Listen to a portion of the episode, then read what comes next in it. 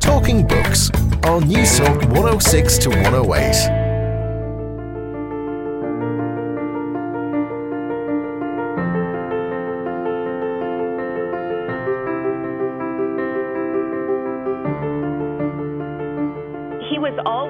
seeking the truth. It was actually his mission for writing. He talks about this, as a matter of fact, in his 1932 book, Death in the Afternoon. And he says, talking about himself as a writer, that what he was after was the real thing, and he capitalizes real thing.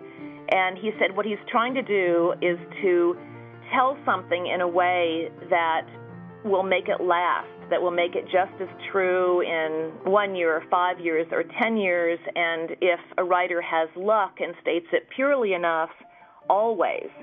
So this is sort of a almost a, a missionary zeal he has to tell the truth. And he talks a lot about wanting to get in touch with what he really felt about something rather than what he thought he was supposed to feel about it or had been taught to feel about it and it was really to drill down and to try to capture the authenticity of experience that was always a goal of his. He could be flippant, he could be sarcastic, he could be cynical about just about everything except writing was a sacred subject to him. He really was truly devoted to trying to to always push himself one step farther Ezra Pound told the, the young moderns to make it new, and make it new was sort of the rallying cry of uh, modernism. And Hemingway took that lesson to heart and was trying to make it new in everything he wrote throughout his life. For a true writer, each book should be a new beginning, where he tries again for something that is beyond attainment. He should always try for something that has never been done or that others have tried and failed then sometimes, with great luck, he will succeed. The helpful and pragmatic words of American novelist, short story writer, and journalist Ernest Hemingway. Hello, how are you? And you're very welcome to Talking Books. I'm Susan Cahill. It's lovely to have your company this evening. Were there one or possibly ten Ernest Hemingways? Well, on tonight's show, we're going to unpack that question using the direct, uncompromising, and wonderfully expressive letters of Ernest Hemingway, 1926 to 1929, with Sandra Spanier, the general editor of the Hemingway Letters Project, and ask who and what was Ernest Hemingway, and why does he produce such strong reactions? Hello, I'm Sandra Spanier. I'm the liberal arts research professor of English at Pennsylvania State University and the general editor of the Hemingway Letters Project. We are producing, uh, in a projected 17 volumes, the complete scholarly edition of the Letters of Ernest Hemingway by Cambridge University Press. This is a complete collection of the author's some 6,000 located surviving letters. It is authorized by the Ernest Hemingway Foundation and by the Hemingway family. We're fortunate to have the special interest of Hemingway's sole surviving son, Patrick Hemingway, who was the one who wanted a complete scholarly edition of his father's letters, which puts him in the same class as D.H. Lawrence, Charles Darwin, Mark Twain, uh, other major figures who merit having all of their correspondence collected. Patrick's feeling is that it should be all or nothing. He didn't want any picking or choosing, which is why we are publishing everything we can find. Uh, this ranges from telegrams, telegram cables, to 14 page, single space typewritten letters. So it's really a massive project. Sandra, really well done on the collection of letters. I have to say you've really nailed it there when you say all or nothing, because while the all the letters to me were so interesting, there's some very pedestrian stuff, there's some deeply heartfelt stuff, very intimate stuff, very uncomfortable stuff, and then others that are just kind of quite whimsical and everyday. So you really get an all or nothing side uh, to Ernest Hemingway. I'm just wondering, as I was progressing through the series of letters, I, I, I began to think, does anyone really know Ernest Hemingway? Because he was such a joint of a man, this great symbol of masculinity and, you know, tough and straight talking. Yet, when we read through a whole variety of different letters, we get so many different aspects to his personality. He's so complex. That's right. And his first wife, Hadley, said exactly that. Uh, she said that he was had so many sides to him. He was so complicated that you could hardly make a sketch of him in a geometry book. And the value of the letters and the interest of the letters is exactly that, that we see all of those different sides to Hemingway the tender side, the vulnerable side. He could be a very macho, to be sure, but there's so much more to him that gets lost with the public persona. Yeah, four wives, seven novels, and I think six short story collections. In some ways, it's quite easy for this his big personality or his enormous public persona to get in the way of the fiction, isn't it? Because there's so he blasts out masculinity and in some ways that humanity around it. That's right, and and even as early as the the 1920s, when he was a young upstart writer on the left bank of Paris, he was still a large figure. Even in 1926, when he came back from a ski vacation in Schruns, Austria, where he was working on a, a book that then we uh, came to know as The Sun Also Rises, the Paris Tribune actually, in its gossip column, noted that he was back in town and it looked as though he'd put on a few pounds. So even in 1926, he's he's quite a, a notable figure. He spoke Spanish, Italian, French, and obviously English, which is a, he, he just shows you what a capacity he had um, in so many different ways. How do you think it affected his writing style, his ability to understand languages? Because clearly in the letters he flips between a lot of different styles and words, and even down to the grammar. It's between different uh, languages. So I'm just wondering, do you think that had an impact on his overall writing? I think so, but I think it also just is evidence of his love of language. Uh, he had a very keen ear, and he loved wordplay. He loved puns. He will, in his letters, for example, he'll say Christ knows, but it, he spells it C H R I S T N O S E as though it's a single word. Or he's uh, in Arkansas, for example, um, staying with the, the family of his second wife, Pauline Pfeiffer, and he said this is a Christ awful place, and it's Christ and then O F F A L, Christ awful. So he loves that kind of wordplay. But yes, he did uh, pick up on languages very quickly. In the first volume of letters, uh, which spans 1907 to 1922, we see him in Italy during World War I as an 18 year old volunteer ambulance driver. And he is trying to impress his sister with his Italian, and so he goes off onto these Italian uh, phrases. I passed these by a professor of Italian uh, here at Pennsylvania State University, and she just laughed because she said that a native Italian speaker might have no idea what he was trying to say, but because she teaches young people, Italian, young native English speakers, she knows exactly what grammatical mistakes he's making. So the use of other languages is not necessarily perfect, but he was quite fluent, and apparently he, he learned to swear very fluently and idiomatically in Italian very, very quickly. It's in contrast, though, to his writing style, which was quite sparse and deceptively simple in parts, isn't it? Very much so. Um, he was the master craftsman and extremely disciplined in his writing. It's amazing to see the labor that, that went into things that look so simple. There are manuscripts among his papers at the John F. Kennedy Library in Boston, and you can go look and see how he would, in some ways, overwrite a scene or a description and then start stripping away the adjectives until he got down to the bare bones of a sentence he rewrote the ending of A Farewell to Arms 47 times, and all of those 47 drafts are preserved at the Kennedy Library. Um, fortunately, Hemingway was a pack rat and kept absolutely everything. So it's wonderful to be able to look at his thought process and how he made decisions to get just the right word for his published work. But on the other hand, his letters are just sprawling and he will even make comments along the way. He'll write something and then in parentheses he'll say probably misspelled or go look it up if you want to know the spelling, something like that. So there's this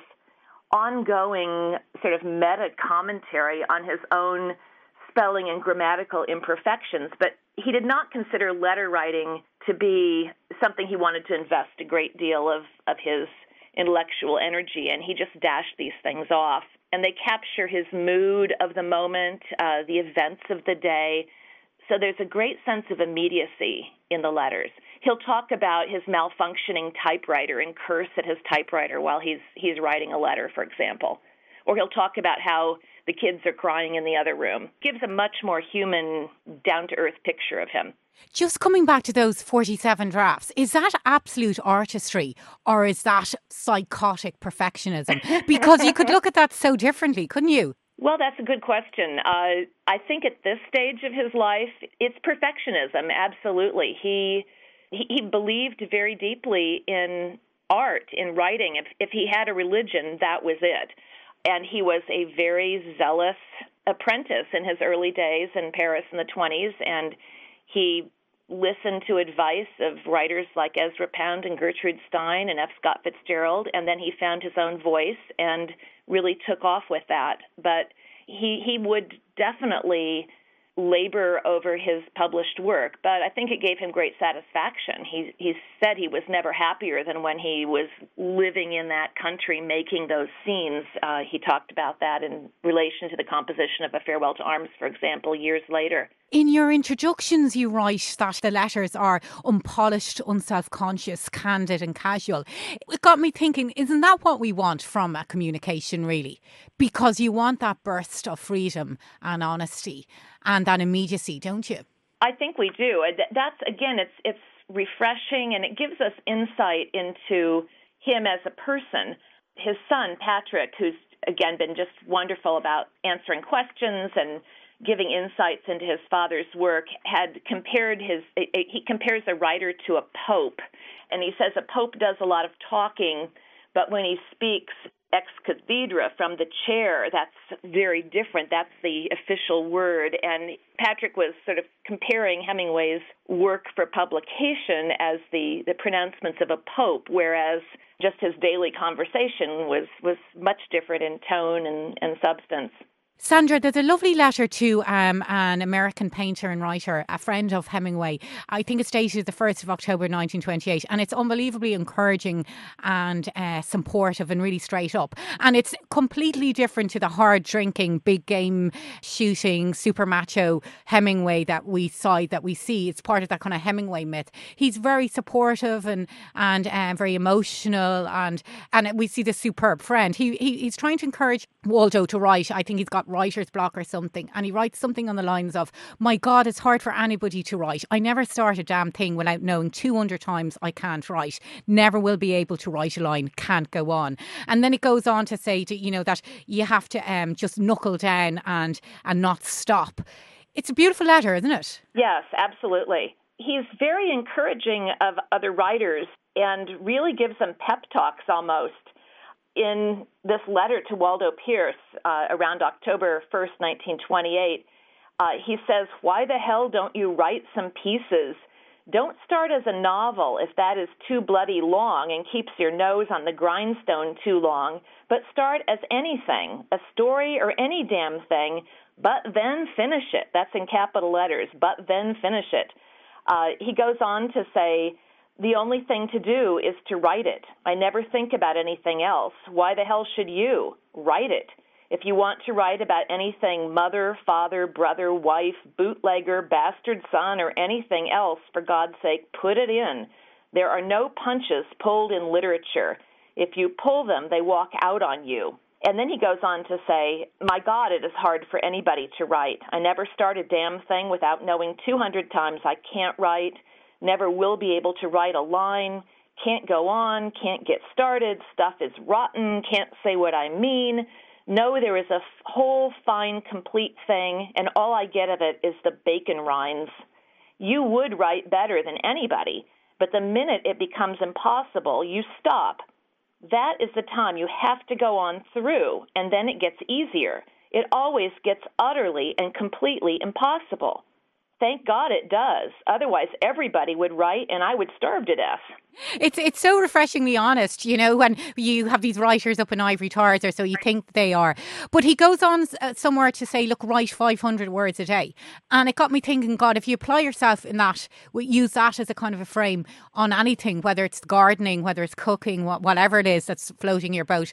If you just apply yourselves and use the kind of the five hundred words a day, you become a master eventually, don't you?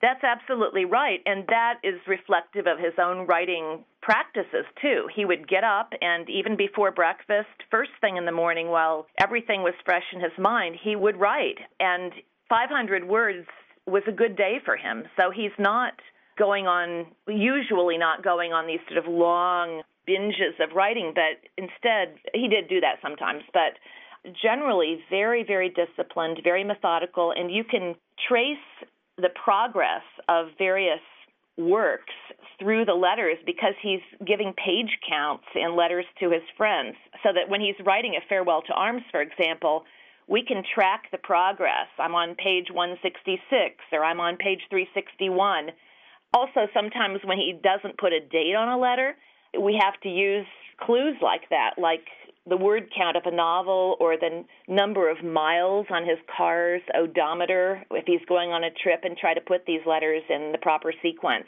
But yes, he was very quantitative that way with himself, too. He would write down word counts of what he'd accomplished each day. One of the things I was very curious to read about, and you, you highlighted it also in your introductions, is that Hemingway wrote letters in clusters. And you say somewhere that, you know, he was very aware of his audience and he, he kind of tailored a letter to who and what, who, whoever he was sending to.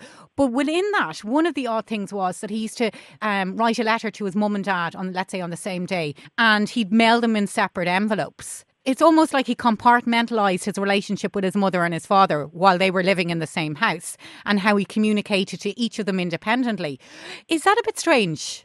Well, I think it's actually admirable um, because he's not just writing a generic dear folks or dear family letter as an obligation.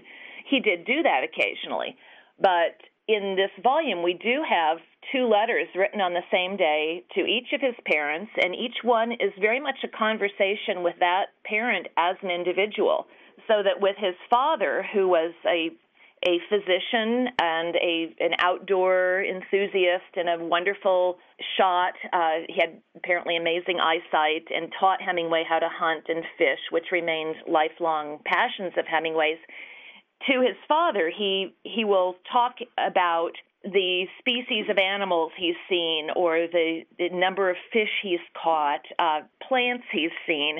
And yet, to his mother, who was a master musician and then took up painting, he talks about art, he talks about opera, talks about music. So I actually think it's indicative of the fact that he was having very tailored individual conversations with people he was writing to. And I see that as a mark of, of sincerity and really wanting to connect.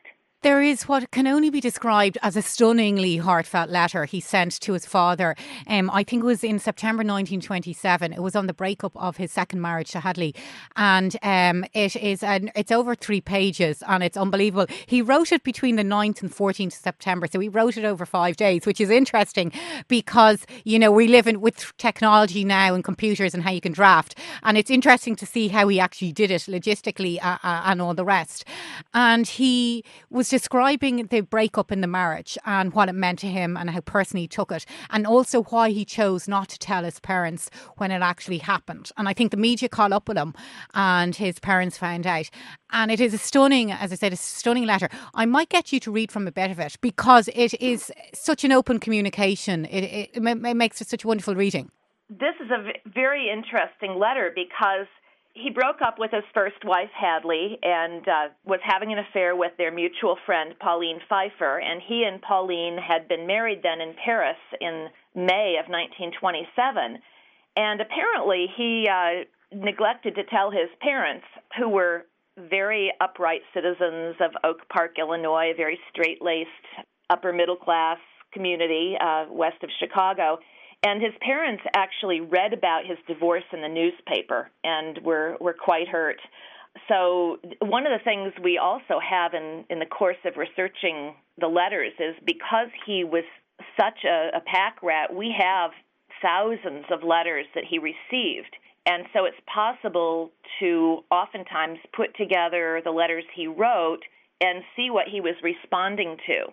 So in this case, his father had written to him on August 8th, Oh, Ernest, how could you leave Hadley and Bumby? That's their son John. Your dear mother and I have been heartbroken over your conduct. He complained that that he and, and the family heard of uh, Ernest and Hadley's divorce through public announcements in newspapers, and uh, Hemingway writes somewhat uh, in the voice of a, a wayward son. It's a little bit defensive, but he's trying to make his his parents understand. He he, he makes some excuses too. He's writing um, and says, "You cannot know how badly I feel about having caused you and mother so much shame and suffering." But I could not write you about all of my and Hadley's troubles, even if it were the thing to do. It takes two weeks for a letter to cross the Atlantic, and I have tried not to transfer all the hell I have been through to anyone by letter. I love Hadley and I love Bumby. Hadley and I split up. I did not desert her, nor was I committing adultery with anyone. That's not exactly true. I was living in the apartment with Bumby, looking after him while Hadley was away on a trip, and it was when she came back from this trip that she decided she wanted the definite divorce. We arranged everything, and there was no scandal and no disgrace. Our trouble had been going on for a long time. It was entirely my fault, and it is no one's business. I have nothing but love, admiration, and respect for Hadley, and while we are busted up, I have not in any way lost Bumby. This is not an entirely uh, honest and complete confession to his father, but he's he's trying to make his father understand. He goes on to say, "You are fortunate enough to have only been in love with one woman in your life. For over a year, I had been in love with two people and had been absolutely faithful to Hadley. When Hadley decided that we had better get a divorce, the girl with whom I was in love was in America. I had not heard from her for almost two months. In her last letter, she had said that we must not think of each other, but of Hadley. What in fact happened was that when Hadley found out that Ernest was having an affair with their friend Pauline, she was, of course, terribly hurt, but asked that the two of them remain apart for three months. And if at the end of three months of no communication, they still wanted to get married, then she would, would let him go, would give him a divorce. So that's why Pauline was in America, uh, not because she happened to be, but because she went there to make their separation less difficult. So he's presenting the facts in a way that he thinks might be the least hurtful to his father and also that make him look a little bit better. Yeah, it's quite the spin. I I read the letter and I said it goes on for nearly three pages, yeah. um, at least four or five times because I found it such a monumental moral cop out in the most exquisite style. I exactly. said,